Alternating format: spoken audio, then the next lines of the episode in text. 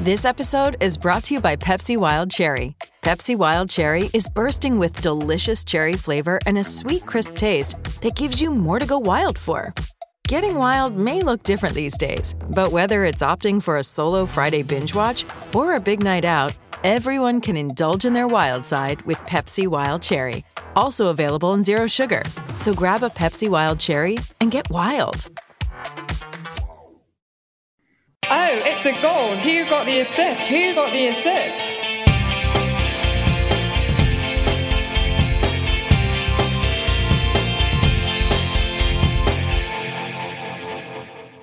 I think I'll open a beer pretty early on in this one.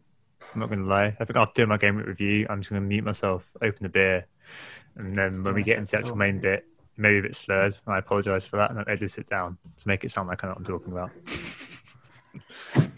Hello. So the first week back after international break is a real banger for some, whilst for others it's a case of cursing retaking penalties, and in my case, my Twitter memeing performance far exceeding the sorry state of my wildcard. Yes, FPL is back, and we're back too. Reunited as a trio, actually, for the start of a deluge of football from this week onwards. The international break was the last break until game week 17, so January 2021. Let's get into this then. Nick, You're all right? What's going on? Hey Tom, yeah, I'm, I'm all right, thanks. Uh, I've been pretty uh, busy, pretty swamped with work. Unfortunately, outside the FPL world, so it's all been a bit manic. But um, got a week off next week. Certainly looking forward to that, and uh, yeah, happy because it's been a, a, good week for me FPL wise. So yeah, um, we are who got the assist. If you want to join our league, the league code is CPSULF, and make sure to follow, listen, and subscribe to the podcast through the usual podcast channels. We're also, as Tom alluded to, welcoming back a long lost stranger to the pod in the shape of Anthony. How are you doing? How did your exams go? That's good to be back. I'm almost nervous being back on the pod. It's like having not been on one in a while. You know, it's like all those things you've been used to it is almost gone again. But yeah, it's been the guts of a month since I last joined you. Uh, exams done, thankfully, until the spring in regards to those ones, but I have deadlines coming up for my masters, so no rest for the wicked at Stag Towers in that regard. The international break uh, for Ireland, it was uh, a good time to continue our century-long conversation um, with ourselves about our identity, as seen through the sporting lens, through all of our major sports, uh, GAA, rugby, and football. Uh, we flew headlong into the issue really with a mix of centenaries, revolutionary talk, Jack Grealish, uh, Declan Rice, and misleading Daily Mail headlines, shock horror, about a video shown to Irish players in Wembley. I don't know if you guys caught that story at all, but yeah, our footballers, uh, kind of continuing the trend of uh, disappointment, finished 2020 without a win and having scored just once in the whole entire calendar year. So uh, pretty bleak. Looking forward to next year with that. As for who got the assist, lovely to see in my absence that Tom, kind of reminiscent of Dani Alves, I think. He, he's reinventing himself as he enters his early 30s, but in contrast to Dani, Tom's doing it through a postmodernist and deconstructivist art in the form of memes. Uh, and Nick, good to see you've uh, cut down the beard a bit and powering towards the top 100k as well. So good chance for a tilt at a great rank this season. Uh, as for the pod this week, what we're going to be doing is just looking at the impact of luck in FPL in the wake of people, I guess, getting pretty annoyed about the goings on this week vis-a-vis penalties, etc., and just in general, it being quite a hard season to predict. And this is something we've touched on so many times in the pod, but it hasn't been the focal point. Uh, correspondence this week, back with me again, reading the correspondence. We're going to be looking at stacking assets from individual clubs, and then we're going to have our regular Q and A. First of all, though, the game week reviews. Oh, I'm going to go first and get out of the way, pull the plaster off. Um, I'm not very happy. Uh, as you uh, maybe you won't be able to tell because I'm putting a brave face on it as per the Steve Carell gif. Uh, but I got 48 on my wild card, which is absolutely unacceptable uh, to use a Mikel Artetaism. Well, I guess we'll talk about luck in a little bit, uh, but none of it went my way this. So I sold um, sold McCarthy and I put him atop Martinez in goal, who got the one pointer, which is absolutely fantastic. Um, at the back, I had Chilwell with a clean sheet. I doubled up with Cancelo and Dias. I knew that wasn't going to work out very well this week, so I t- took the L on that. Um, Kilman only got a two tonight. In the midfield, Sadio Mane threw on goal a couple of times against Leicester. Uh, at least had a very good chance against Leicester, couldn't do anything. Uh, Fernandes scored a penalty, of course. Grealish, nothing. Ziyech, nothing. And up front, uh, Watkins uh, had a penalty overturned, I suppose. Uh, Vardy was my captain, and two big misses in that game, as well as him uh, missing his one big chance, very annoying. And Calvert Lewin, uh, who was my vice captain, got 13. So overall, 48 points, down to 2 million. So 500k ranked loss from your wildcard. Exactly what you want uh, when you do wildcard. Because, guys, the key is I'm lulling you all into a false insecurity. Now I've got lowest of the low every other game week after this can be a green arrow. So I'm setting myself up for happiness. The sunlit uplands of the future are in front of me, and I'm looking forward to uh, delving into that great, beautiful tomorrow. But yeah, I don't know. I, I, I do regret nothing, all right, except my further and maybe captaining Vardy, because there's no world in which I, I wouldn't have wildcarded two weeks ago. So I can't be like, oh yeah, well, you know, I, I wish I hadn't, and blah blah blah, because that was never a possibility. Who came second? I'm pretty sure it was Anthony because Nick yeah, was very, it's, very happy. it's me. Honestly, I, I kind of feel like I've been away a month and almost nothing has changed in that, you know, I'm still kind of middling along around one point something million. Nick is just flying along and Tom's just a wee bit behind me. So 59 points for me this week. Martinez in goal. I brought in Cancelo, no good, one point. Uh, Mitchell didn't play, Dallas off the bench, so that's nice to get his points for once. Coufal and Chilwell with the clean sheets a midfield of disappointment in spite of all of them really having good opportunities between Mane, Grealish, De Bruyne, and Soucek. And then up top, thankfully, and I avoided catastrophe by captaining Dominic Calvert Lewin. And I also have Harry Kane there with a four pointer. So that's 59 points in total. Look, I'm just finding it very hard to break the ceiling of 1 million so far this season. I feel like if I get my captaincy right, I've missed some of the big hitters. In midfield, you know, for example, it would be Bruno Fernandes or Son, who I just never have had this season, continually missing out on 10 pointers, 11 pointers. And then even if I get the captaincy right, it's still just a game week points that probably matches about the top 10K and doesn't get yeah, you anywhere. I, I know the, the feeling very well. yeah, like this week, in fairness, would have been a horror week a few weeks ago when I had absolutely no form whatsoever. I wouldn't have captained Calvert Lewin, and this would have been a 40 something point week. And at least I avoided that fate. But at the same time, this is the point in the season where we really need to be starting to make gains, like old Nicholas is, as he's about to go into in a second. And Tom and I, neither of us are. Now, Tom at least has set up with a wild card. I'm, I'm not sure where I'm going really. I brought in Grealish and Cancelo this week. I, I kind of fancied City against Spurs, as daft as that might sound. Um, so I actually brought him in for Semedo, and of course the Semedo bit worked out, but the Cancelo bit didn't. And Grealish, look, that it was really a choice. It was it was Salah out, and it was I brought in Grealish um, instead of Bruno Fernandes. It was kind of a more of a long term transfer. Uh, in doing that, but of course, you could say that you know you know, Grealish might be for Christmas, but Bruno Fernandes is for life. You know, uh, like the man is just getting points all the time, and maybe I just need to just recognize that and keep him in my team. Yep, he uh, he came into my team this week and uh, yeah, got seventy eight points all in all. So pretty happy with that. Boo, to, get uh, off the stage. Over, overall rank one hundred fifty k, starting to reach sort of respectability. Just need to try and maintain it if I can. Reach respectability, Tom. Where are we?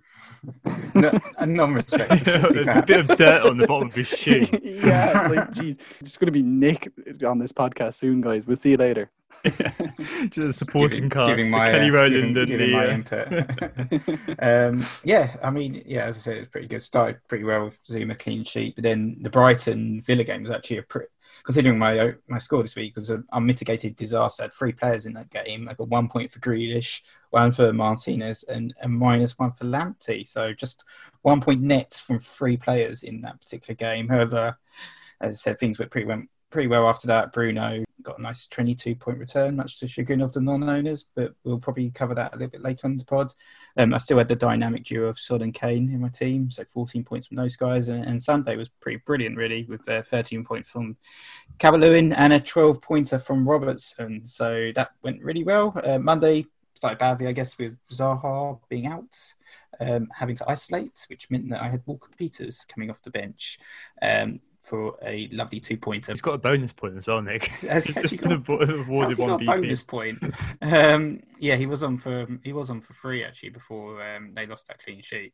But um, yeah, so bonus apparently for him, so another point there, and uh, two bonus and an assist for Che Adams as well in that game. So he got eight points. So yeah, Nick, you you, you managed to generate points from absolutely nowhere. Like it's it's actually phenomenal. Like where did you get all those points? This guy. Fair play. Well played. So uh, yeah, pretty happy with that. Yeah, considered. I'm, yeah, I'm Can't not complain. surprised. Not surprised. I think you you were very assertive the other day. I was like, "Oh, I've got Vardy captain, it'd be fine." You're like, "No, no chance. I've got Robertson, mate. I've got Robertson assist. No, maybe a clean sheet will be fine." Yeah. Damn it, I hate you when you're right. Right, let's move on to the market forces. Uh, this is where we look through the movers and shakers uh, in the economy, see what's been going on, who's buying, who's selling, what's happening. Nick, what is going on? So it's, it's all about uh, Diogo Jota actually from Liverpool with uh, 229,000 transfers in. So he only actually cost 6.6 million. I was surprised how um, how cheap he was really. Um, but yeah, he's uh, he's got four goals to his name now, uh, a goal in every single home game uh, for Liverpool so far this season, and, and three goals in the last four. So really starting to attract the attention of managers who uh, are looking at sort of a, a cut price um, Liverpool asset, and he also appears to be nailed on now as well with Klopp um, adapting his formation a little bit um, to play to allow him to play alongside Firmino, uh, Salah and Mane. So that, that's good. Um, yeah, definitely looks like a decent asset there. He's got uh, twice as many transfers as any other player this game week, but otherwise it's Bruno Fernandes, of course. Off the back of that 11 point return, he's had 100,000 transfers in now for him. Uh, uh, yeah, so he, he's getting plenty of returns like he did last season. The bloke just seems to pull points out of his um, anywhere, really. So, uh, yeah, good uh, good week for Bruno owners, of course, and Bruno captainers. Uh, so lots. We'll talk about him in a little bit, but um, otherwise, Tom talks about Vardy um, bringing him in. Obviously blanked, but hasn't stopped other people bringing him in this week, of course, because he has Fulham at home up next. Um, quite a decent run of fixtures for Leicester, um, so he's had eighty thousand transfers in as well. Yeah, quite remarkable actually to see that popularity for Vardy in spite of his uh, bit of disappointment. But it just, I guess, shows you how little confidence most people have in Fulham. Amongst defenders as well, there just is one particularly popular player, and that's Ben Chilwell, who I guess he's a darling of the FPL community already at this point, and he's quite popular within our sphere. But I guess in the, the global game, everyone's kind of copying on now that Chelsea's defence is really solidified, and Chilwell himself is a really standout player within that. His, his value has gone up 0.6 in whatever it is seven weeks that he's been playing for Chelsea. So pretty incredible. Yeah, for sure. Um, rounding up the top five, Calvert Lewin still attracting owners as well. 76,000 transfers in off the back of that brace. Now the top scorer in the Premier League with 10 goals this season and one assist as well. So having a great campaign so far. Now 59% owned as well. So, you know, really, really popular pick. If you don't own him, it will hurt a lot. But um, in terms of transfers out, I think that's nothing major exciting. Lots of flagged players being sold as as expected. Like said, Lamptey got himself sent off. Uh, Zaha's now appeared. Um, we don't know whether he's going to be back uh, for the next game, so it's a bit of wait and see. Salah also being heavily sold, which is a bit of a surprise. When I clicked on it earlier, he was red flagged, which is a bit misleading. He's now gone down to a yellow flag because it is expected he is going to be back for that Brighton game. So if people are selling him 97,000 transfers out, that could be quite damaging. And um, Trent rounding up um, the sort of the transfers out with 133,000 transfers out. The only other player actually there who's non-flagged is, is Jay Rodriguez, a bit of a shining light at the beginning of the season, but he's had nothing since that. Four points in game week five, so it's been a fallow period for the 29.1% owned him. Who perhaps were patiently waiting for that Fulham game, hoping that their patience would be rewarded, but clearly, clearly not, and now getting rid fast. Right, okay. Let's move out the kerfuffle into luck. Oh, wait a minute. Um, anyway, uh, there's definitely in the meta this week uh, with Bruno Fernandes's penalty and the retake too, hooking a good deal of conversation on social media. Uh, some you know, particularly hilarious takes were given, and uh, yeah, I, I, guess it was all about kind of the outcome there. And um, I guess that kind of feeds into wider sort of discussions about how much of an impact luck has on FPL and how basically the intangible has an impact on our outcomes. So I suppose the first thing I was kind of thinking here is trying to think about luck versus something called variance, which we see a lot in, in social media. You'll see that kind of talked up a fair bit in terms of, oh, it, wasn't luck, it was just variance. Are they the same thing? What's the difference? Um, is there a difference between the two? There isn't one they're basically the same thing and it's more about semantics whether you call your bad luck or your bad variance to define as well luck or variance i think is defines events conspiring to go your way. And luck, I think, as a word, has really kind of acquired a bad name. Like it's in something that's a bit taboo uh, because it implies you're not being skillful, you've had kind of you know dumb luck that's kind of impacted your outcome. Variance, in contrast, is often deployed to mean bad luck. And in terms of FPL, like at its core, basically every week you're betting that the players that you've picked will do something every week, um, and clearly luck is, is an essential component in that. You've done the analysis, you probably had a good feeling, uh, but for the outcome to go your way, you need that little extra when things actually are live and in play. Because before things kick off, you can only envision positive outcomes normally. It's the hope that kills you in FPL. But when it's live, it's fundamentally out of your control, and there's always the element of luck in live action. When things get messy is when in FPL as well, we add an extra layer, which is a social come competitive element because lots of people also play alongside you and against you. And that opens things up to interpretation, I think. Perceptions kind of kick in. And also there's presentation too. So consider the case of people who, don't know, have fortunate outcomes, which are presented as skills. So I've taken a huge punt this week and it's paid off, fire emoji. And I'm shouting about it from everywhere the fact is that those same people next week who have taken a huge hit and it's not worked out are not going to be shouting on the rooftops about it. So if they've taken a mindset hit and they've lost 30 points, it won't be anywhere to be found. And I think that layer, so from the essential game to the social side of it is where the influence of luck is really felt the most uh, because that holds up the mirror to FPL managers in terms of the impact their decisions on their outcomes, especially if others are able to see those outcomes and kind of have their perceptions of it.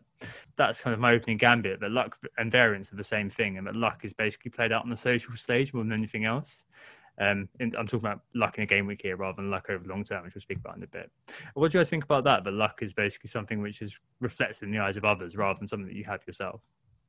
I guess my interpretation of the difference between luck and variance, I feel like, you know, luck it feels more of a, a subjective thing. You know, you, as you said, you see constantly people if they do badly, they'll be bemoaning their bad luck. But if you know they, they talk about their skill, I guess, and they're distinctly quiet when it comes to sort of praising the moments of good luck. Instead, it's all you know what they did is, is based on their skill, and that's that's the subjective element. And I think with variance for me, it kind of has a bit more of a statistical background. I mean, that's at least my interpretation. Might not be, you know, correct facts, but variance feels like a fancy way of trying to quantify that luck. It, you know, for instance, in, in poker, it can be used to good effect. Um, you know, you talk about sort of a pocket aces, perhaps win it being a winning hand 95% of the time. So you can quantify that variance to a certain extent. If you had the pocket aces and you lost, you know, you you, you suffered that 5% variance, and, and that's more statistical. And I guess with FPL, everything does feel a little bit more subjective in terms of the, what happens with your game. For instance, there's there's no hard and fast rules we can really model as much as we like to try and look at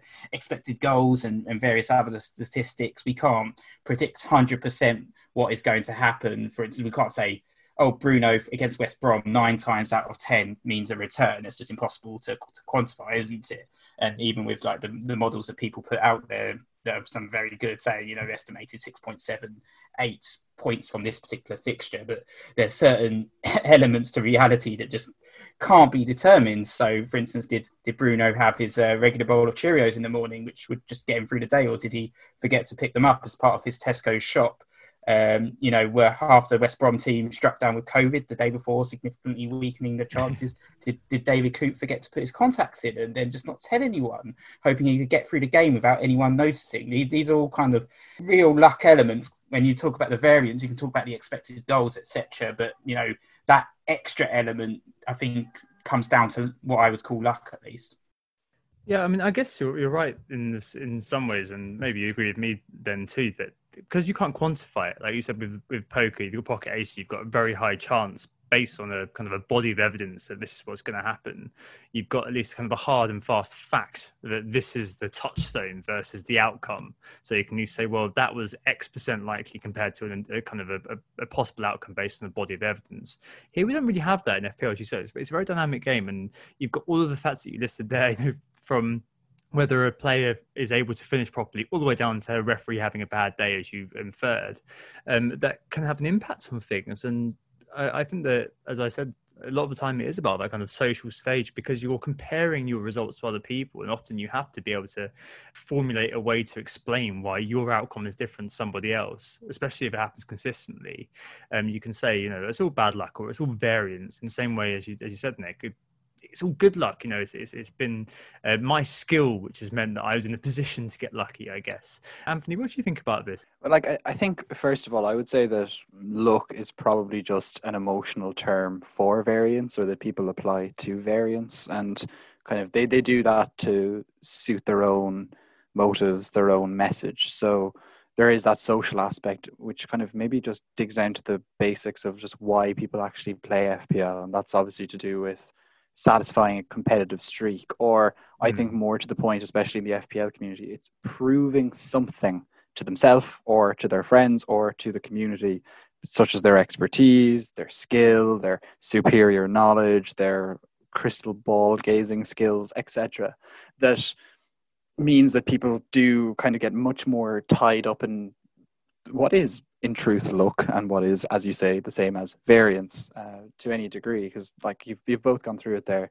Like the, the game is a game of chance. Football is a game of chance. Uh, celtic can beat barcelona 2-1 in that tony watt game. These things can happen no matter what you want to do.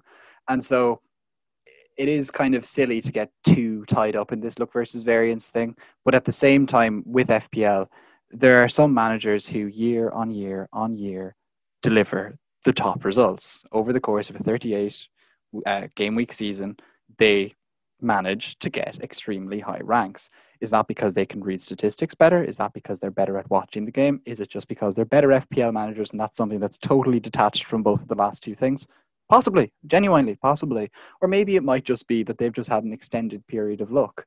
It's entirely possible as well to just that some people are on just this multi-year hot streak and maybe they'll revert to the mean eventually if they kept playing uh, FPL for a thousand years. Maybe we'd all have the same results at you know on average over that time. I don't think so. I think that there is genuinely an element of skill to it, but yeah, on a week by week basis, you can point to luck. You can point to goal line technology failing for that Sheffield United game last year. You can point to bad refereeing decisions. You can point to the Gerrard slip. Like there are so many of these like completely immeasurable events that occur. That's just outside of the fact that, you know, the part of a person's boot matters in how they hit the ball. You know, does a goalkeeper stick their hand up just in time? I don't know, maybe. Sometimes they do, sometimes they don't. And that can sometimes be the reason why Sadio Mane doesn't score but Diogo Jota does, and that's just unfortunate for us Mane owners. That's just the game. Yeah, a, bit of the boot touch on the ball reminds you of Lingard in the um, Nations League final that um, against Holland. Remember that? Uh, he was offside just by like a, a, tiny part of his boot. And was, yeah. Anyway, um, but no, I, I, think what we're touching on there is uh, the cringeworthy phrase, uh, fine margins, a little bit as well.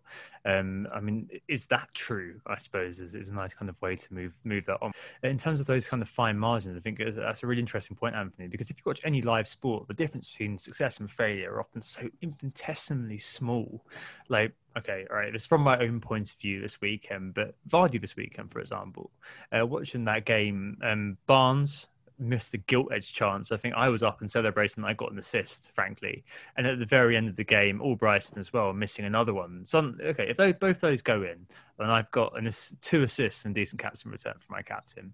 Another example, if Johnstone bothered to obey the rules and didn't come off his line, then Bruno's penalty is saved. And that's a huge negative swing and something the timbre of the FPL community's conversation is very, very different. Another example, if Trezeguet doesn't roll around dramatically, Watkins probably gets the penalty. But if my dad didn't have sex with my mom, then I wouldn't be saying this. So at the end of the day, there's always this kind of parallel universe, and every game week there's always sliding door moments. But we shouldn't, and indeed can't live in what could have been. It's always very useful to kind of reevaluate your decision making process if things haven't quite gone your way rather than just blaming luck i find or you know, dismissing it as being bad variance like all right this week, for example, with Bruno, I didn't pick him. I went with Vardy, and I knew that that was an outside bet. I knew that that was a risk, and I accepted the risk within the call. Like rationally, I can see, I can, I accept what happened. Emotionally, I'm still a bit annoyed, but I'm okay with the decision making process because I looked at it, looked for it, and thought, well, okay. I think this is probably a, a nice one uh, that would really kind of push me up. I mean, if I can't take, a punt a wild card, when can I? Uh, but maybe I should have considered the merits of Bruno and DCL more. But I think maybe dismissing uh, Bruno as just being luck when we knew penalties as part of his repertoire, that was part of what makes him a potent threat in terms of being an FPL asset. Um, I think dismissing that all as luck and just kind of minimizing that um, perhaps is to be a little bit sweeping, maybe. Um, what do you think about that? I'm going to jump in on you just there because penalties is obviously something we've talked about an awful lot this season, and I think maybe even a, a state of the nation on penalties is almost important to go into um, whilst we have that point because the fact of the matter is you can't dismiss them as luck. We've had 43 penalties so far this season. 35 of those have been scored, so that's 81%. In the whole of last season, we had 92 penalties. Now, preseason forecast this year expected a rise in that with all the new VAR stuff. Let's not get into it, but they expected there to be about 106 to 115, so breaking records. But the fact of the matter is, is that with 23% of this season played, that's 88 games, we're now on course for 185 or 186 penalties this season. If we continue this, like we are a quarter of the season into it now. You know, when we were looking at these this data after four weeks, it was like never going to happen. Uh, come on, guys. I think we need to get real. Like the penalty numbers are just off the charts, and we just need to continue to keep that in mind with our transfers. And we can't dismiss Bruno Fernandes's luck. Manchester United historically get loads of penalties. Pre VAR, pre anything else, they got loads of penalties. Yep. They're still getting more penalties. They're even getting more and more penalties. And they get to retake penalties like every other team. If keepers go off their line, you get to retake them, which means the conversion rates are going to go up a little bit more can't dismiss them. You just can't. And like, and I'm speaking as a non Bruno Fernandes owner for what it's worth as well, just to make that painfully obvious to people that I'm, you know, just as annoyed by it as you might be. But you can't just dismiss it as look, and it's not just fine margins either. There is an element of fine margins to which game the penalties come. But over a 38 game week season, he's probably going to get 10, 12, 15 penalties. Like, it's entirely possible and you can't just dismiss that as luck just for a given week.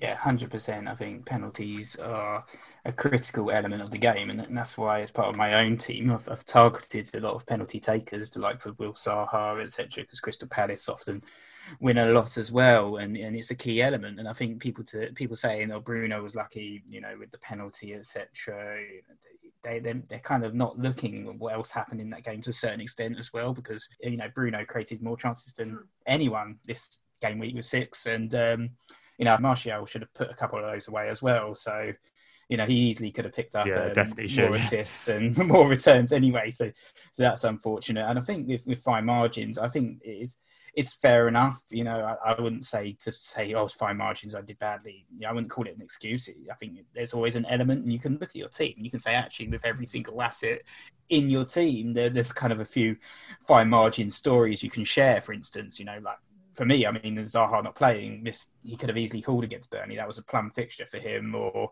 or Lamptey getting all reckless and deciding he wanted to get sent off with a couple of quick yellow cards. I don't know what he was thinking about, but you know those sort of things. Um, you know, Walker Peters missing out on those bonus points. I mean, obviously I had a really good week, but these are just stories that I can share just from this week as well. So I think there's always a case. Perhaps if you're constantly bemoaning your your bad luck, it does doesn't come across very well. But you know, it, we we accept that this is a game of luck. It's it's not pure skill, is it?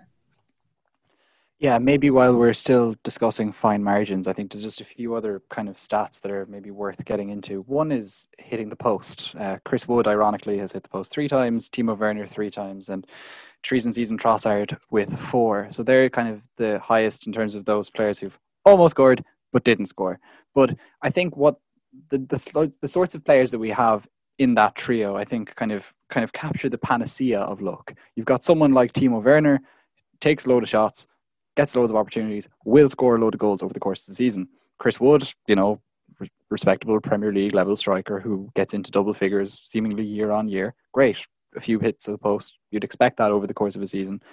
But then to point to Trossard, who's tip top on four, like you couldn't just say it's fine margins for Trossard because you couldn't possibly expect Trossard to be. Wasn't that all in one game as well?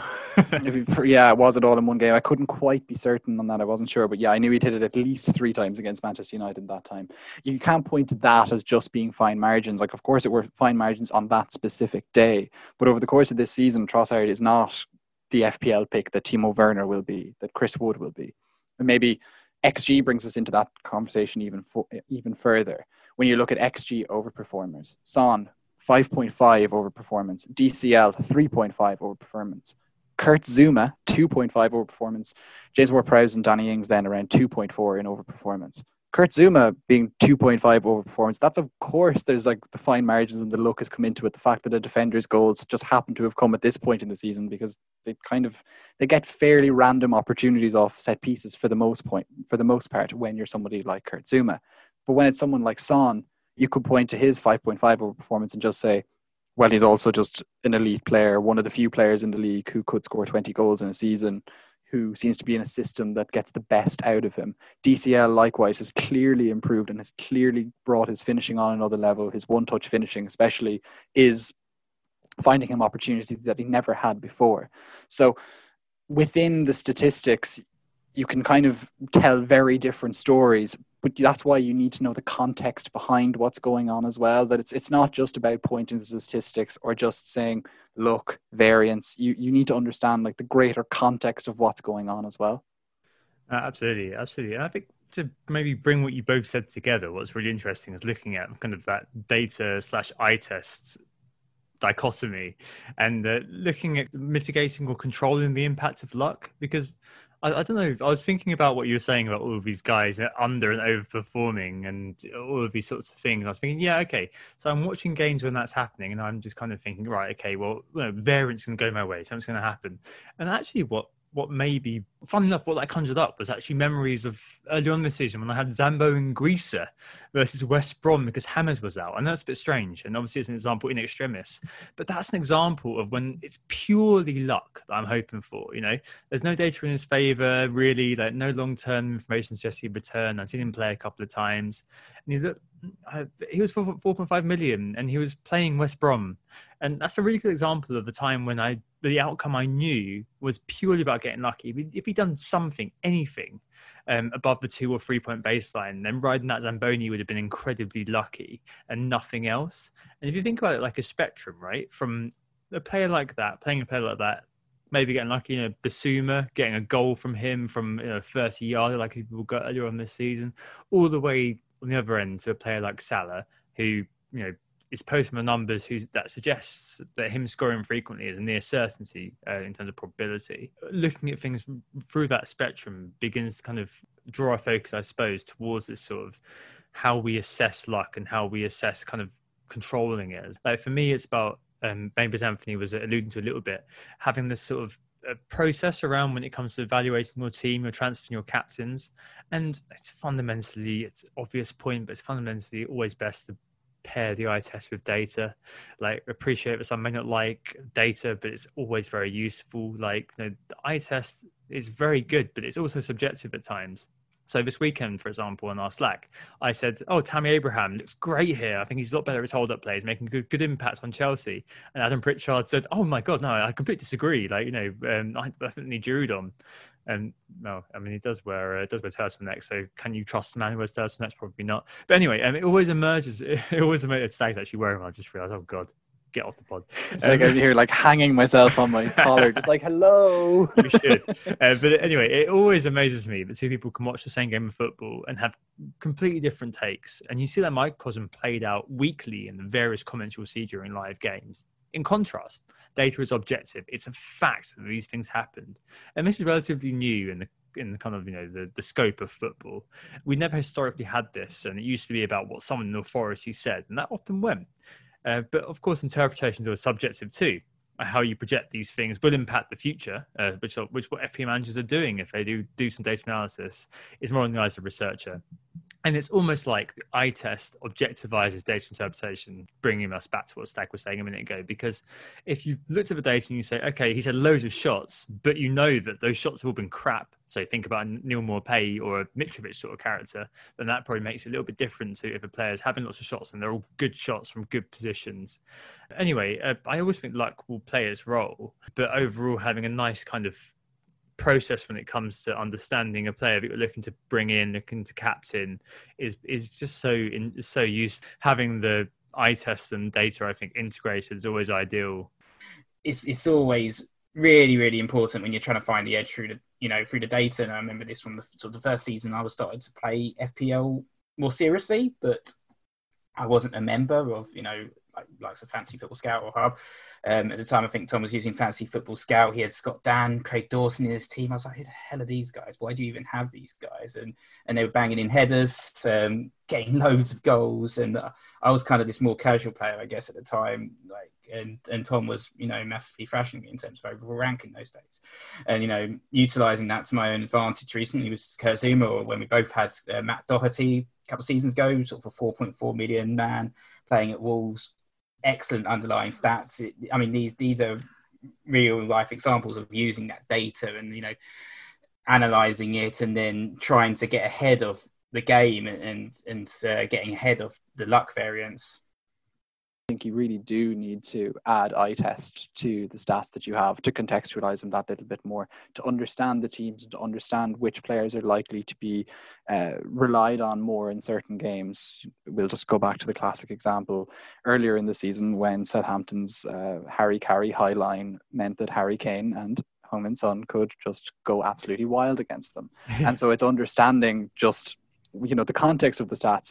Kane, Son, probably the ones who are going to score and Southampton, hmm, high line, hmm, concede certain types of goals. You know, one plus one equals two, and profit. And obviously, that's a really easy to example to point out to you with hindsight. But I did something similar with DCL this week, and I was just like, well, Fulham are just liabilities. Dominic Calvert-Lewin is the one who's on pretty much the end of every single cross that uh, Everton ever put into the box. Profit. You know, sometimes it, it's not that complex, but still look at the underlying stats for both of those sides and to pick a player out you know you have to know what's going on there versus let's say Mitrovic who was obviously playing in the same fixture against a defense who as you pointed out Nick has a goalkeeper who doesn't exactly shower himself in glory every single week and yet I wasn't going to put him into my team in a million years in spite of the fact that he had good underlying stats and so it's it's, it's working it out and like this isn't revolutionary to any of you guys who are listening but at the same time somebody might take something out of this I wish I had that sort of foresight, Stag. I really do. Okay, no, I, th- I, think you're right. I think that's a really good kind of um, nice way of putting a button on this discussion, really, about luck and how that sort of all functions. Um, so I ask you again, after having this discussion and really thinking about it together, how much of FPL is luck? Let's try to put tentative percentages on it. Um, I think it is 60% luck, 40% skill, I really do because I think that a lot of the time you'll see that people take high octane, especially if you think about all the, the, the winners in the past years who have come from absolutely no OR to winning it. Um, I think that they've kind of perhaps just had that the season of their lives and they've gotten very very lucky. Um, and okay, all right, you have players who do just kind of you know, flatline all the way to a decent OR every single season. You know, the likes of Joe from Fantasy Football Scout, dullards, but they're going to their, trajectory is always going to be sort of very similar. Likes of Mark, like likes of Late Riser, play people like that who take risks and do very very well a lot of the time. Okay, that's the skill part, but I think overall it is luck. If you do well, don't do well, the more engaged you are, the more it is about skill, but the more you feel the social angle of how luck impacts you. So I'm going to say 60-40 for me. What do you guys reckon? So I have gone a bit higher than that. I think obviously if, if you want to win FPL, you, you clearly need a huge slice of luck. Um, as you said, though, we have seen these managers that prove that they can consistently deliver top 10k finishes, and and that's just really impressive. You know, these elite managers, as you mentioned, like Mark or FPL Matthew, um, Late Riser or uh, Fabio Borges. You know, in some cases you can see victims of bad luck. Obviously, like Late Riser having a bit of a um, struggling season this year, but you know, typically he's just proved himself as you know an incredible FPL manager over the past few years. And obviously, um, you know, we've seen likes of um, Magnus Carlsen, chess grandmaster, being number one for huge chunks of last season. Though he did say in the uh, articles printed in the Guardian that uh, this was down to mostly luck. It was completely different game to chess. This was all all luck that he was number one essentially. But he also said that he was an optimist as well as an optimist um, due to his love of the underlying data. So proves there is a skill skillful element, of course, there. And I think, you know, one in five seasons might go a little bit bad for managers, but I'd, I'd say 80% for me, I think skill, 20% luck. Okay, it's just kind of number out of thin air, really, but that, that's kind of what I've gone for. Yeah, Nick, I, I ran very similar calculations. I, I really crunched on the numbers all day, got my supercomputer going, and also came out with 80 20 uh, in the end. I kind of feel, though, that the skill isn't necessarily just being able to read the data. I think a lot of the skill is just not to bloody panic sometimes, and um, that's part of the FPL skill in so much as anything as just reading the stats and working out what you're actually seeing in front of you. It's getting hasty. It's just being a little bit good tactically. But I think what you've both stumbled upon is there is a certain truth to the fact that if you want to win FPL, I think you need much more luck than just to, as Tom put it, just flatline into a top 100k or top 10k finish every single season. There's you know there's a very different degree of luck in getting that over that final hurdle than there is to just you know largely pick popular players. Get your captaincy picks right week in, week out will make a huge deal of the difference to getting you to that top 10k rank. And like that's where the look can yeah. really, really more pronounced, uh, have a more pronounced effect on your rank. But 80 20, I'll just go with. See. Um, so basically, if we add it all together, uh, what happens is that we're saying 60, so two, two thirds, two thirds skill, one third luck. Um, so yeah, interesting. Um, probably is about right to be honest if you think about it. Um, maybe I overvalue luck to some extent because I'm thinking about winning rather than do, just doing well in general. Um, but yeah, hope you can take out something from that. Hopefully, it helps you think about luck in FPL and how it has an impact. And we'll have a break here and think about the correspondence and Q and A after this. Who got the assist? Who got the assist? So we're back, and it's time to catch up with the Who Got the Assist mini league. If you want to join the league, the code is CPSUOF. Uh, we'll do a quick rundown of the top five. Um, so in fifth, it's Wallace Clark with the Ace team. Um, 68 points for him, pretty decent week. Um, captained Bruno Fernandes, Uh, but in fourth, it's uh, Graham Sessoms with HK10 for Golden Boot. Only one in the top five, not to captain Fernandes actually, but he went for Calvert-Lewin. So still a pretty decent week there, but 57 points for him. Um, Zaki Team 2 is in third, 72 points. Um, in second, it was David Izzet with Hest Wham Untied, 87 points for him. That's that's a really really good score for the for the game week, but it's not enough to get him into first place because he's two behind Borisav Joksimovic with um, his team, and he got 80 points. So uh, well done, Borisav. Great week for him there. Um, 80 points. Just Bruno Fernandes, the captain, doing the business there, likes of um, Calvert Lewin, of course, and Simon Robertson, McCarthy in goal. Some you know the key the key characters sort of doing the business there and uh, yeah, overall rank 375 as well, which is pretty damn decent. Oh, yeah. So, shall we move on to correspondence then? Anthony, your favourite section, do you want to introduce? Yeah, absolutely. Yeah. So, like back in that three day pre season that we had, or whatever it was, 10 days, it was very short. Like a mother hen, I think I, I, I put this idea into the WhatsApp group, and doubts were expressed. There, there was a voice memo that tried to explain it, and still one hater in particular, one hater, he's down there, he's in a blue top. He said that this would be dead by game week eight. Don't know who Guess where we are now? Game week nine, Tom. And it's back. Correspondence section is still here, baby. And it's Oliver Smelt, who's written in from Toronto, Ontario, with his email on uh, stacking players and teams. The, the correspondence section is, of course, your chance to give your input on previous pods, to express your ideas about FPL, to comment on what's going on. Basically, it's a just write in an email to who got the assist at gmail.com and we'll probably include it in the pod at some point into the future. So Oliver emailed in quite a bit ago at this stage where we didn't quite get around to getting it in, but here we are. He started off, hello, uh, Tom, Nick, and Anthony. First of all, thank you for doing what you do. From Tom's unrivaled narratives and top punnery, I'm not sure if this was a, a Tom alt account, by the way, uh, to Nick's dulcet tones of level-headed calm and cool, and Anthony's clever retorts and infectious chuckles, now it's fictional. Uh, you provide me with podcasting highlights of my week. Also, I'll be forever grateful for the Sunderland Till I Die episodes, keeping me company during the hellish grocery store trips in the initial heights of COVID. Uh, go by, go listen to those guys, by the way. They're pretty good. Uh, they also helped me in the sound decision not to have Jason Steele as my backup keeper in FPL this year. Anyways, in pondering the chemistry between you guys and the fact that Kane has assisted almost all of Son's goals, I wonder if there are if there are other symbiotic pairs in, in FPL that are much more than the sum of their parts when paired together from an FPL perspective. I think of Anthony earlier in the season benefiting from Salah Mane's double up, uh, how that same strategy worked for Magnus Carlsen last year, and the many other examples of these super pairs, including Kane, the Kane Son double up, which is the gift that keeps on giving for owners this season.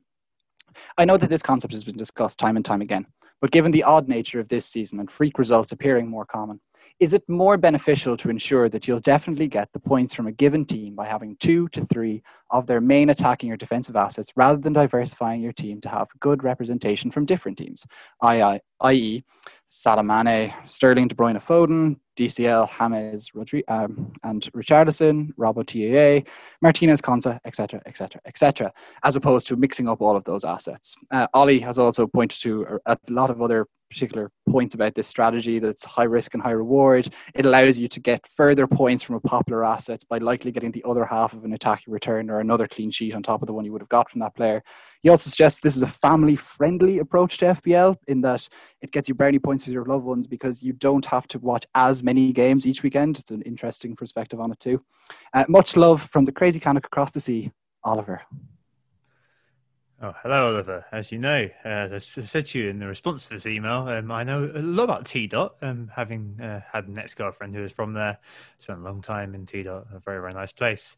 Um, yeah, great question. It's really, really interesting, actually, think about this from an FPL perspective. And we've thought about this a lot actually on this very podcast. We've uh, introduced the idea in the past of compound differentials. Uh, so looking at it through an FPL lens rather than the football lens. The idea being, I suppose, as Oliver kind of infers, that if, if you have a mix of players on their own, they're very well owned, but together as a combination, they give you a lot of points. This makes sense if you break it down logically. So for this year, for example, if it's an individual, it's likely you and other engaged managers will have this highly owned player. So say Dominic Calvert-Lewin this year, he's currently 58.8% owned, where he was at the time I wrote these notes. So most people are going to say, do you have Calvert-Lewin? I do as well. Okay, yeah, we've got him. Add another, DCL and Son. He's Son's the second highest owned, owned player at the time I wrote these notes. 57.3% say. Most people are going to say, yep, I own him. But perhaps there's a few less people who say yes uh, than own DCL alone. So Live FPL, um, livefpl.net calculates this for us. Uh, live FPL uh, calculates this for us actually. live Livefpl.net that is. So 41.5% own both DCL and Son at the moment. So in owning both of those highly owned players, you've got a combination that 58.5% of the game don't have. Um, though of course it does work in tiers. So uh, overall, that's what the kind of the figure is. But if you look at just top 10k, then I'd like to be a little bit smaller. But I'm just illustrating this. I'm going to stick with the overall. Let's add a third in. So you've got DCL, you've got Son, and Kane, who's the third highest owned player, third highest owned player at the moment, 44.8% ownership at the time of writing. So less will say yes to all three being owned than DCL and Son or DCL alone. That's 22.4% of players who own the three highest owned players in the game overall. Obviously, as I said, in the higher echelons, it's probably going to be a bit more. Um, but by having those three owned players, you suddenly have a combination that over three and four managers don't have in the game. Um, and this is why every year you get all these variations in outcomes and why we're all able to be ranked and why each story is always different in fantasy football every single year because the near infinite combinations in teams compared to other teams because there are so many different moving parts is what makes it really fascinating and why compound difference is always really interesting because as uh, Oliver's initial question infers just doubling up um, and I guess concentrating rather than spreading the risk um, can create an opportunity. And that was my thinking this game week. It didn't quite work out on having something like Watkins and Grealish or having something like Ziyech and uh, and uh, and Chilwell at the back, or indeed having a double defense. Like they're all absolutely like great examples of how you can have a competitive edge turn a sword, a shield into a sword, um, and know, uh, stretched all the way from doing something as a, as kind of mundane as having uh, you know, the double Liverpool defence back in the day, um, all the way to having a Mala or something like that in midfield. So yeah, um, I think it's definitely a, a, really valid strategy to look at the high own sort of pairings and kind of thinking, yeah, if I pair them together, then suddenly that creates differential and makes a sword of what is perceivably a shield on first glance. Nick, what do you reckon to that? Yeah, firstly, thanks very much for the uh, the lovely comments, Oliver. That's, that's much appreciated. I mean, I'm, i might not be as, perhaps as positive than you were there, Tom. Maybe I don't know, uh, but I feel like when when the team is doing excellently, I think there's certainly the case to, for doubling or, tripling up. And obviously, the, the case for this particular season is, is Son and Kane, and you know it's been excellent, hasn't it? And um, last season we spent large swathes of the season tripled up on Liverpool assets. I remember a few game weeks actually they were absolutely shockers, and I was sitting on about 24 points with triple Liverpool to come, and then you'd finish the game week on 55 or 60 just because of the, the Salah brace as a captain, and you know Trent getting some points or Robbo getting some points as well, and you know that that is brilliant, and it, and it's, it's very very very good when you, you're kind of picking identifying those teams that are, are just on fire and in form and that they're worthy of the double or triple up. But as, I, I, feel like there's, I still have a few reservations. I think, for instance, some, some of the examples, you know, with the likes of City, the idea of sort of having Sterling or De Bruyne and Foden to try and cover all angles of the potential attacking returns um, seems great and is brilliant. Obviously, when you have a firing on all cylinders City who can score four to five goals in a game. But I feel like, you know, if you went for this sort of strategy, some people have done this season already, you'd have missed out on so many returns, like some returns or Salah returns or, or Grealish. And it feels like you're going a little bit against the talisman theory as well to try and focus on those key assets to have, right, you know, from each team, I want Grealish from Aston Villa, Zaha from Palace, Salah from Liverpool, De Bruyne from City or whatever, and Kane from Spurs, etc., etc. And you know, other examples we've seen this season is is those talismans like Calvert Lewin being so key to Everton getting involved in most of the goals, or Callum Wilson even scoring and getting returns despite Newcastle looking dreadful. So I, I feel like it's, it's, very much, as you said, high risk, high reward. And with the double defences, it can go very, very well. But even last season or the year before, we did see that Liverpool double defence end up being a little bit of a pipe dream that didn't quite materialise for us and often blew up in our, our faces to a certain extent. So I feel like, especially when you don't have, and this season feels like one of those seasons, reminds me a bit of that season Leicester won the league, when you don't have that team that's really, really standout performer winning week in, week out, going to get 98 points, and I don't think Liverpool City are going to manage that this season, then you know, I feel like there's more of a case of diversifying and, and, targeting a few key men and talismans from from other teams. Would you say it's the type of season that allows a parochial side like Tottenham Hotspur to win the league, Nick? That's a very loaded question and, and one I'm, I'm not necessarily going to answer at this stage. But yeah, I mean, it's been a good start for Spurs, and you know that team actually that season actually they Leicester won the league. Spurs were really in it. So ho- hopefully they can. Uh, Third in a two horse race, famously. Yeah. Well, yeah, hopefully they can mount a challenge, but we'll, we'll have to see. see so, sorry to the listeners who were listening to that. That was that was just an attack on Spurs, just for my lols. But I think what you've both done is you've I think you've both kind of captured the the nub of this issue. Really, is that in general, to try and kind of spread your chances of doing well, following something like talisman theory is a good way of making sure that you do pretty well every week by having the players that score. That's usually penalty takers, and that's usually the top scorer in teams, as we found already earlier in this season and previously. But at the same time, you can obviously profit hugely when a team is playing well and you have multiple players from that team. The skill, of course, is working out which team that will be. And in this season, which as Nick alluded to, is one of the most unpredictable of all seasons, that's particularly difficult to do. Like Liverpool are obviously doing quite well this season, um, and yet I had Mala, and it hasn't really gone all that well for me. Whereas the people who had Kane and Son, which would which was pretty much the alternative choice that I had when I kind of made this decision in like game week two or game week three, have been flying. And so if you can get it right, fantastic. But if you can't get the double up right, it means you just you double lose and that's the issue. And so if you can get it right great but and so kind of compound the focusing on the compound differential that kind of comes with just having a good selection of talisman and top players across the league is probably the safer approach. But again maybe tying back into our luck conversation if you want to win fpl you probably need to have that home run uh, team selection whatever that might be you know if you had your two Spurs players and uh, a few of the other lads who've had particularly high scores so far this season, you'd of course be winning in FPL. But we're not all winning, and that, there's a reason why it's not easy. Anyway, I think that brings us to the end of this particular correspondence section. Thanks very much to Ollie for writing in. You find Ollie at Ollie Smelt on Twitter. If you want to get to be in the correspondence section in the future, who got the assist at gmail.com, and we shall have a look and get back to you and include it at a later date. Looking forward to hearing from you all. Yep, uh, Anthony lives this section, as I've mentioned in past pods. If you want to hear that Hibernian squeal of joy and love uh, from him, uh, definitely do uh, get your questions, queries, pet theories, poems, we love poems. We really, really like poems. And se- send them in as MP3s if you want, and we'll probably just stick it in all together, you know? We will, we will indeed. Yep, who got assist at gmail.com. Right, moving on to the Q&A. Uh, yeah, a, a nice little range of them this week, starting with uh, Harry, FPL Tips, who asked to rank in order um, these top five teams, I suppose. Uh, Man City, Man United, Spurs, Liverpool and Chelsea, uh, especially in terms of owning their assets in, in FPL. What, what did you come up with, guys? Nick?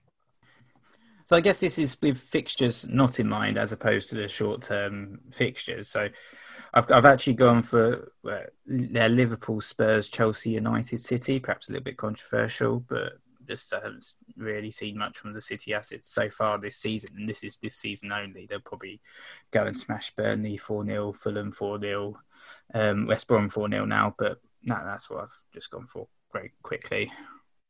Yeah, I, I, okay, that, broadly tracks the XG. So I looked at basically XG over the last six game weeks, and yeah, you're, you're basically right. So Liverpool top uh, 15.25, 12 goals, so minus three or something on the XG. That's always good looking. Uh, in second, it's Chelsea. Um, actually, no, in, in actual second, it's Aston Villa, but in second terms of these five, it's Chelsea. Uh, Chelsea 11.39 XG and 16 goals scored. So they're not very performance, but Spurs very very similar. So 11.32, uh, just 0.07 basically off Chelsea in terms of the XG um, tables. Uh, 15 goals scored, 11.32 XG there. In uh, in fifth overall, it's Leeds, incredibly 10.38, six goals. And then United 10.27 and 9, and Man City 9.72 XG and 5 goals scored. Interestingly, this game week was the first game week that their XG that their XG ticked over um, into over and it, th- this game was the first game week that their XG ticks over into overperformance underperformance in terms of their overall goals goals scored. So this game week, over the course of the season, they've now got 13 xG and they've only scored 10. Before this game week, it was an overperformance. They only scored 10 goals, which is just still mental. And I probably would agree with you a little bit there, Nick. But their uh, their attacking assets are looking underwhelming. But who knows? Maybe fixtures will for beget form, as we've said many times on this podcast. And um, yeah, broad down behind you, Liverpool, Mane, Salah, Jota, maybe two, maybe three if you're mad. Uh, Chelsea, you know, likes of Ziyech, perhaps. Spurs, oh dear, saw them on my wild card. Uh, Man United, there's only Bruno Fernandes, isn't there? And Man City, wait and see is basically how I diagnose that. Anthony, what do you reckon? Yeah, I think you've kind of tracked this quite well at this point. The problem is with City is that whilst their XG is quite underwhelming and their performances haven't been good, you know that they're kind of just a bomb waiting to go off. And I have De Bruyne in my side right now, and I'm kind of struggling to let him. I wouldn't let him go basically because I just expect things to go right soon. And even with someone like De Bruyne, if he knocked in his penalty uh, one game week ago, I think the whole entire kind of narrative about him will be very different. Uh, so I think yeah, Liverpool have just clearly shown that they're flying along, but I would rank them behind Spurs. I would go Spurs one from an FPL perspective because you're really looking at Kane and Son. Kane is probably the most informed player in the whole of Europe, maybe with Haaland being the exception on that. Son just continues to return. I just can't be ignored. Yeah, Liverpool two, Chelsea three.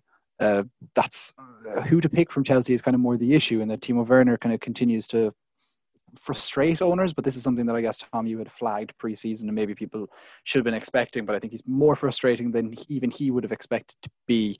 Uh, I'm going to put City in fourth and United in fifth, purely because United won't uh, perform when you expect them to perform. And really, there's one player from United that you're looking at. You're not looking at a, an alternative option there. Uh, to think about Ollie's question there in the uh, correspondence, there, there is no second option at the moment. Like as much as I'd love Rashford to be flying or Martial to be doing better, it's it's just not there.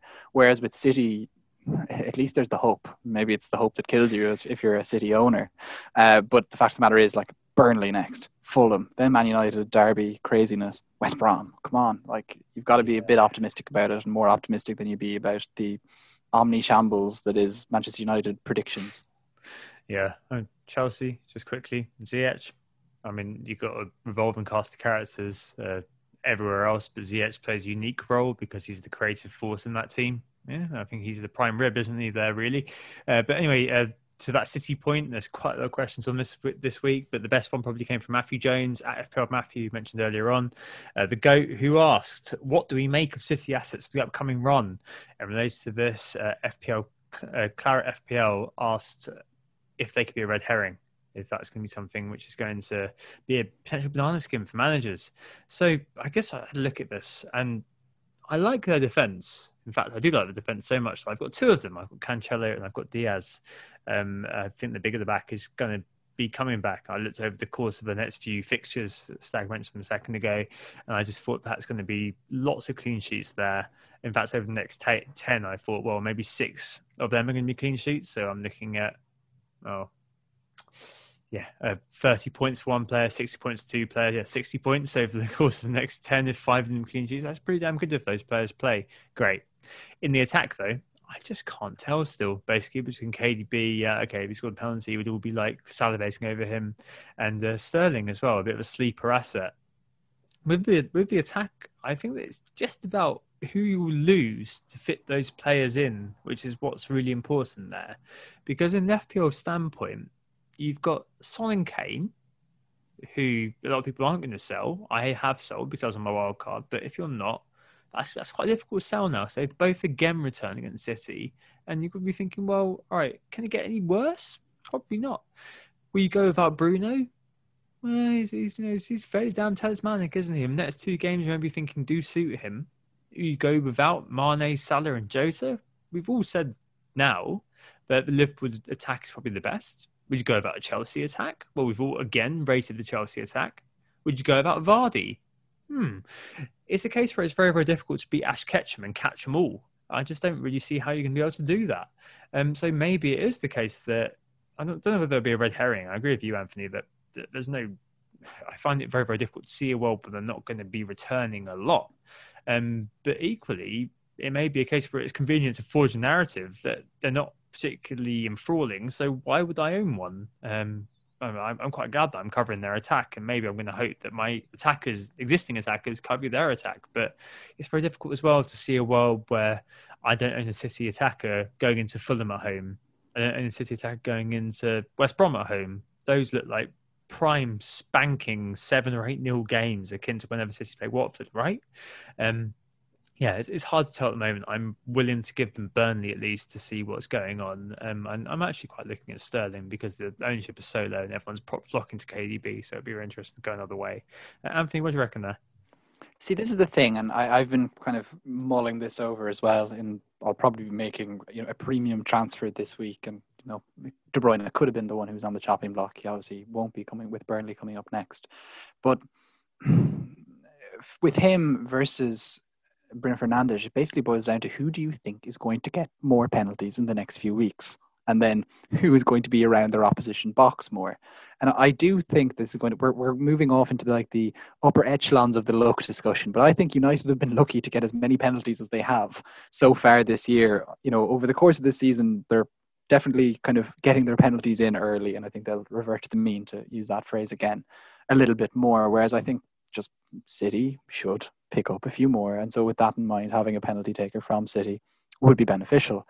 As well as that, I do think that whilst United and Bruno are good, City can really explode to a much higher degree than Manchester United. And that's another reason why I personally want to keep De Bruyne in my side and have him as that talisman ready for the day that everything goes right for him. Of course, I'll have missed out on how many points in the meantime? A huge amount. And you could obviously throw that back in my face all the time. Uh, Tom, likewise, I brought in Cancelo this week, probably a week too early, but I just felt like doing the transfer It was just one of those things. I kind of fancied them against Spurs for some reason. So I brought him in. And yeah, it's just over the course of the next few weeks, if he holds his place, which of course is the forever pep caveat that you have to add he should pick up quite a few clean sheets. I think they're a much more solid defensive unit than they have been. And so, really, it's just a matter of hoping for that attack to grind into gear soon because it's been quite disappointing so far. Yeah, I think for me, I think there's only one City attacking asset that I'm keen on, and that's, that's Kevin De Bruyne, and I have actually been quite strongly considering bringing him into my team just because of obviously the fixtures.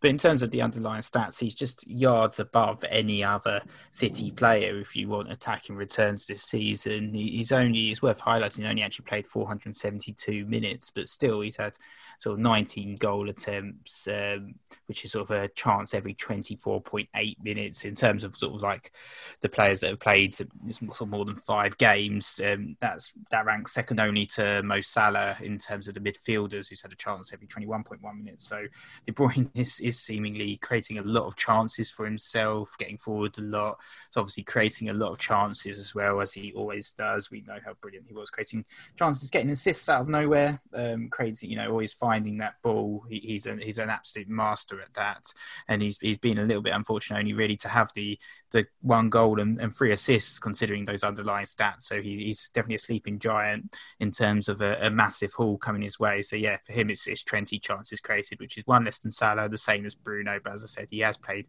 less minutes, so you know better ratio in terms of chances created per minute of 24. Um, and yeah, in terms of the other City assets, it's twice as many as any other City midfielders. None of them are on the same level as him in terms of creating those chances. So he's going to play every minute. What, we, what I was going to say is what we don't know about Sterling. He didn't play this week. He's, he's a bit out of favour. Uh, Pep seems to be um, sort of favouring Torres um, a little bit more. Mahrez um, thought he might be in the wilderness, but doesn't seem to be. He he started as well. Foden's desperate for minutes, so there's plenty of rotation there in terms of the City attacking assets. Uh, for the defenders, Tom obviously um, big fan of them. Obviously with the double defense there, but you know probably going to be some clean sheets. To just the, the attacking returns are, are, pretty dreadful. No one has showed any goal threat at all, apart from Walker having a few pot shots. Um, but João Cancelo, he um, he'd be the one I'd look at if you want to try and find an attacking return as well because he's thirds full defenders with 11 chances created. So maybe at 5.5 million, he'd be the other one I'd consider it in terms of a real FPL asset. Yeah, just the, I guess the one name we didn't mention through all that discussion was Sergio Aguero, and you could you could just cite him as an upside for Kevin De Bruyne, or you could cite him as an independent upside in and of himself, and you would expect yeah. that he will get more game time in the coming weeks. He's no longer flagged. He was available for selection, um, but just didn't play at the weekend. And so you would expect that when he gets time, that City's finishing will improve. And one thing as well, maybe to point about City, in a way, they've kind of almost accelerated their arc towards a Barcelona tribute act in that they've reached the decay phase in one sense. Yeah. Uh, would you not say that the way they when they're struggling, look to De Bruyne is very like how Barcelona, when they're struggling, now look to Messi. Just give it to Messi. Give it yeah, and it's it's just yeah, give it to Kev, and just Kev surges through. It's a very well, obviously I, different type of play, but the way he's relied on to literally do make stuff. every chance, yeah. create everything. Just you know, grab the ball by the or grab the game by the cojones and just actually just take a shot. Like, and he's just he's he's doing much more wild shots than he used to in my memory as oh, well. Absolutely, absolutely. But I, th- I think also as well the, the start of every season, and you know, I said this a couple of weeks back, we've documented the fact that the, the ten goals they've scored is just unthinkable compared to the last few years. But also over the last few years, there's been one man who's been fit. That's Sergio Aguero, as you've mentioned. All right, he's a bit older now. Okay, yeah, we'll accept that. He's my age, so he's over the hill, forgotten, unfit, fat. Not making disgusting. memes yet, is he?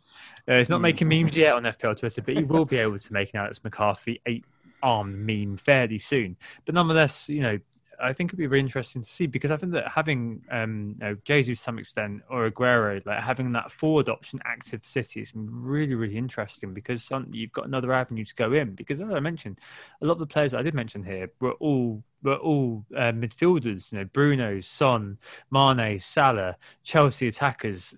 If you're not going to buy Werner because you you've got someone like Vardy, you've got Kane stuck in there. Like a lot of the time, the, the space for a City player, I guess, in the current kind of template is going to be in the attack. in the striker position. So if you can get a, a Jesus in, if you can get a Kun in, then that would be absolutely fantastic. It's definitely something that I'd be you know, looking at and hoping something will. I'm hoping will come out from the Burnley game. I think certainly as well, they're also missing out on the David Silva factor, who's been such a huge um, factor for them over the past uh, 10 or so seasons. And he's joined Real Sociedad, who are now top of La Liga. So clearly having an impact there, and, and City are, are clearly missing him a little bit as well. Yeah, and so are we because we can't say Dilva, but we can say Tilva. So there you go. And we can't say Bilva because of his almost near enforced absence as well. Ah, yeah, no, what's going on? What's going on with our lives? Anyway, let's move on. Uh, and uh, the next one is sticking with Spurs. So your countryman, Paddy, uh, FPL King, uh, Anthony, uh, says that there are many, such as wildcarders, who have binned off the likes of Son and Kane over the international break for other options and were often not rewarded this week. Where do we now stand on Spurs? Uh, so quite painful for me, um, but I think that if I did have both of them, I would be probably more tempted actually, given the the upcoming fixtures hold to Son. Actually, I think there's a lot of there's a lot of games which going to favour the counter attack for Spurs coming up. I And Kane is at Kane's actually an absolute monster this season. It was actually really scary not owning him. But uh, Chelsea, Arsenal, Crystal Palace, Liverpool, and uh, to some extent Leicester, they're all going to be games which are going to favour uh, the likes of Son um, scoring on the counter attack. And um, I think that he'd be the one who I'd just be holding and hoping for a Salah season if I could. Uh, yeah. Um, I'm, I'm well, I had to sell. I had to go for a uh, the punt on the wild card. Um, but at the same time, um, I think that if I if I wasn't wild card, I'd probably be having a very very tough decision making process to see which one I was going to be getting rid of. What do you guys reckon here? I think that Nick, you got both of them. Anthony, you got one. Oh, so yeah, it'd be interesting to see. I've, still got both. I mean, talking about luck earlier, my planned transfer was Son to to Bruno. So that um, Salah getting COVID meant to kept Son and got his ten points. So in that respect, it's a little bit lucky. But I still kind of want to disinvest um, and get um, rid of one of them. It's just too many players that I, I want to bring in. To be honest, it's, it, I don't have Vardy, I don't have De Bruyne, I don't want Salah, and I want one or if not two of them this game week somehow. So. Um, yeah, I think one's going to leave. It's probably going to be Son. Um, I know that Kane loves a, a London derby. I, I, did have a quick look to see how he's got on against Chelsea before. In sort of 13 games, he's got six goals, two assists. So, you know, not amazing, but um, not too shabby either. So, definitely a chance of return. Um, you know, I was happy with the returns, obviously, in that last game um, against City. But, um, you know, the Spurs fixtures are still pretty tough. Chelsea and Arsenal, I mean, you know, and Liverpool as well, and Leicester in the next five. So, I think certainly with the other assets, um, there are other players I'd want to bring in for them, even though they've been brilliant this season. So when it comes to Spurs, I think that they are definitely a side making a title tilt, and they shouldn't be dismissed because of their, you know, the history of the Tottenham, as Giorgio Chiellini once said. Like they're, they're they clearly have much more about them at the moment in a season where a lot of teams are struggling, and I think these upcoming two games, Chelsea away, Arsenal at home are monumental ones for their season. So I'd expect them to try and ground out a result. Um, not necessarily on the counter attack per se, because I think just I think it'll be kind of 50-50 possession type games in both of them. But it's just Kane is the one that I would want to keep out of uh, Kane and Son. And I am a Kane owner, so whoever wants to point at vested interests and all that, da, da, da, da, you can get on your high horse if you want. But I just think Kane, as a player who has just been performing so well this season, I think I've said it earlier in the pod across Europe, I think there are very few players who are performing better than him. I do think Son has probably benefited from fortune a little bit. And um, I think Son does particularly well when Spurs are really piling it on. Uh, whereas I think Kane is kind of the guy who will come in with the the clutch goals, to use an American phrase, um, that little bit more. Yeah. So that's why I would like to uh, hold him. But where do I hand, where do we stand on Spurs overall? I don't think we should be span- standing. I think we should be kneeling and genuflecting. Like that's how good they are from an FPL perspective by comparison to mm. most of the other teams this season. Yeah, a lot of uh, consistency there. I think um, probably uh, did uh, rush to the fixtures that I had to. But I think if you if I was wildcarding from a position of strength rather than a position of catching up, um, I probably would have kept uh, at least one, if not both, Spurs assets. Right, and uh, well, linked to that, uh, judging wildcard success. So General Zod asks mainly me, how do we judge wildcard success? Um, right away, it's all been terrible. I'm deleting my account and stopping who got the assist is the answer to that. It's, it's terrible. Goodbye, people. No. Uh, rationally, I think the, the answer is probably about three to four weeks worth of outcomes. I think that's always quite nice. I think you guys wildcard in game week five, didn't you? So you had kind of like nice little block between game week five, uh, well, game week four to five was the first game week you guys had your wild card, and you had a nice little block um, between game week five and game week eight. Those four weeks to assess the uh, assess how well your out your wild card had done. Um, as that well-worn adage, um, which is I've got to remind myself, I set I wildcarded for the long term, not just one game week. Um, so I think I'm going to be doing that again this week. My bus team looks amazing next few weeks. I'm sure my bus team's going to look pretty damn good. And I'm just hoping that my gamble pays off. I've got to remember the fact that I've got one, I've had one game week, which has been really, really bad. Um, but over the course of the next sort of seven or eight weeks, hopefully it will pick up and I will make up those unique points that I need to make uh, in order to get a respectable rank. So hopefully by the time I'm speaking again on this in you know, December time, um, I'm going to be, it's going to be all hunky dory. Um, so, guys, you both wildcarded fairly recently, well, the last kind of five weeks or so. Um, how do you assess uh, the success of your wildcards? Uh, Nick, how's it gone for you? Bloody amazing, mate. Yeah, yeah. I, I, mean, I said before that it's not just about the first week. You have to kind of. I think Mitchell asked us a question, didn't he, um, as part of the correspondence section? And yeah, it's, it's kind of over like a four to, to five game week period, and and that's your assessment. And obviously, yeah, I'm happy with how things have gone. Sort of four green arrows out of five is is pretty decent since since the wild carded. Um, everything looks pretty hunky dory. Most of the decisions I made. I mean, and I'll try not to sound like I'm tooting my horn too much, but yeah, most most decisions I made have, have worked out in my favour. It was a particularly um, pinnacle moment getting in Son and Kane, for instance, who I didn't have before that, which kind of almost pushed me towards that wildcard button. Now I'm in a situation where I'm looking enviously actually at your team, Tom. So I'm looking at some of the assets you've got now. You've got the Mane coverage and the Vardy coverage, you know, and I don't have um, I don't have these players for these plum fixtures. I'm still stuck with the um, the Spurs guys. So you, you know you have to kind of look ahead. It's not about one week. It's it's a four to five game week period, and and trying to you know doing the wild card for me in game week five was a critical moment because it has allowed me to to propel up the ranks. See, realistically, looking at my my team it wasn't a poor selection and i you know i don't even with hindsight i don't look back on the side itself and go like oh it's a bad team. Why did i do that? But the fact of the matter is that you know i started around 2 million in rank and now i'm at 1.5 million in rank five weeks later. So that wouldn't necessarily suggest that i've had um, serious fortune. But um, really what I would point to as the only decision that I regret is I doubled up on Liverpool and avoided the likes of Bruno Fernandes, avoided having the Spurs double up. I at that stage still didn't wasn't sure if Spurs could kind of continue to do as well as they had. They'd collapsed. Um, they'd beaten, they'd trashed United and they'd thrashed Southampton, but they'd still had those two bad results against Everton and Newcastle that kind of tinged me with doubts. Where I kind of had more belief in Liverpool. Um, and so it um, it just hasn't quite worked out in that sense. But really, if you swap Mane to Son, even the, the difference of 30, 40 points would probably be enough to put me in a position where I'd be very happy with this wild card. And so it's like I could over focus on just the rank, but really there's just one decision within the greater team that really has made the difference. And that's you know, that's the fall of the ball, I guess. And I'm I'm okay with that. Um I think overall I'm still quite well set. I haven't had to take any hits since, for example. Like I haven't gone burning the team that I had. So look, overall, we're okay, guys. 1.2 million. We'll we'll be, we'll survive. Fine margins, eh?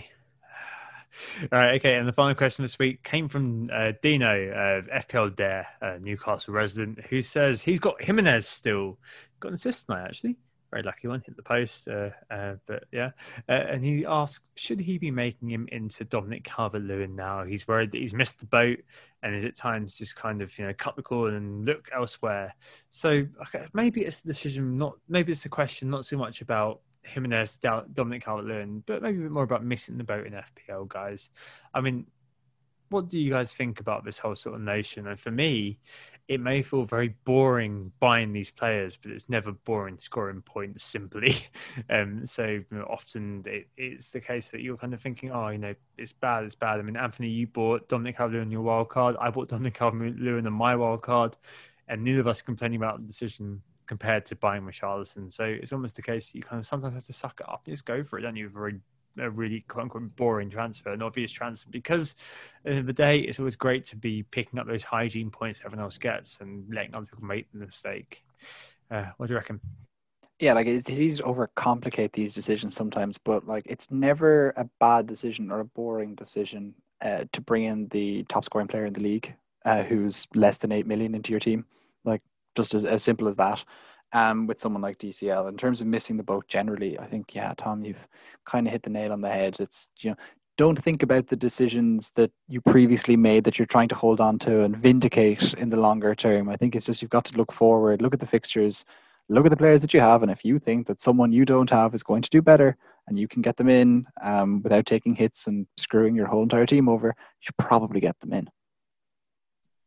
Yeah, exactly. I think we, we've looked at some of our decisions in the past, uh, just kind of completely missing out on sort of the Ings wagon from last year, or myself with the Vardy wagon when, when Leicester won the league, and, and, and regret it all ultimately. So I think there's, there's no shame in, in recognizing where, where, you've got this sort of cost fallacy, I guess, and, and righting a wrong perhaps in terms of some of your uh, earlier decision making yeah, that, that's pretty much it. And I think we're pretty much moving towards wrapping up the pod. But before we do that, we'll have to look at our transfers and captains for the coming week. Nicholas, what are you planning? So I feel like I've got some really critical decisions to make this week. Feels like very important. So I haven't. I've got ideas, but I haven't got anything set in stone. I think Zaha um, also potentially being out as put a little bit of spanner into the plans as well. So I could potentially even look at swapping him out for, for Jota or something, and, and you know getting him in as perhaps a, some sort of like Salah coverage. I don't know, but no, that's one idea. I could potentially downgrade Robertson, uh, get in De Bruyne or, or Salah as well, or, or um, maybe even doing Vardy in for Kane. So got a few disparate plans going through my head currently. Nothing set in stone. And uh, ironically, actually, in terms of the captains whoever I bring in will probably be the captain as well, whether it's Salah, if I bring him in, whether it's De Bruyne, whether it's Vardy, whoever comes in will probably end up with the armband because I, you know, at the moment I've got it still on Fernandes, Southampton away, but I think whoever comes in probably has a better fixture than that. Yeah, no, it certainly makes sense. Um, I'm going to leave it for another week. I've got 0.2 million, so I can do the Mane uh, to Salah switch straight away if I wanted to. Uh, if he's looking like he'll be back for Brighton, I'm kind of half tempted actually. I know that sounds a bit stupid, but I'm I'm very tempted because it, it is a transfer I'm probably going to make at some point. So why not make it now? Is my thinking. Um, probably would be more effective at two free transfers, so I can deal the man, so I can address the Mane situation. And you know, if Jota keeps going, maybe I'd have Jota as being the cover, um, and 6.5 million, 6.6 million now, I'd be able to kind of say, right, okay, he's a cheap sort of Liverpool representation, so then I can get a, a Sterling or a KDB in. But you know, I'm tempted, but I'm probably I probably will leave it and probably captain Vardy and just be done with it. I think. Uh, what about you, Anthony? Yeah, for for those of you who make those teams week by week to try and get the top scorer, I, I would love to have Jamie Vardy in my side, but I, I'm not sure if I can do it from my own like structural perspective. I've Kane and DCL, and they're not leaving my side anytime soon. But upgrading Brewster to uh, Kane would take some sort of uh, budgetary war crime. So I'm not quite sure I'm going to manage that. I was actually looking at the side grade as well, uh, Tom, that you were looking at of Mane to Salah. Um, it was actually something that I was considering doing. Um, once I sold Salah for missing this game week, I kind of thought, right, well, Mane has a week to prove himself, or he just becomes Salah, and he just becomes my sole Liverpool representative in my side until I get the likes of uh, Jota or Robertson or TAA when he's back into the team. So that side grade, I think, is the most likely option uh, in terms of the captaincy. It could actually be Kevin De Bruyne uh, for the captaincy. He'd be in the lead so far, but I could quite easily change that decision as the week goes on. Cool. So we were Who Got the Assist. Thanks so much, guys, for listening, and make sure to hit that subscribe button if you haven't already. Cheers, folks. It was good to be back this week and great to be back after a, whole month away, which is a pretty daft amount of time for me to have missed out on. But uh, if you want to get your correspondence in, who got the assist at gmail.com to, as Tom says, make me squeal. That sounds really disgusting. Oh, yeah, it does. in general, we hope this is you uh, think about the impact of luck and fine margins in FPL. And as Anthony mentioned, we will speak to you next week, and you can make him squeal next week. Goodbye. Who, who got the assist at gmail.com. Oh dear. You Just sicko. another week on the internet, eh? Oh, it's a goal. Who got the assist? Who got the assist?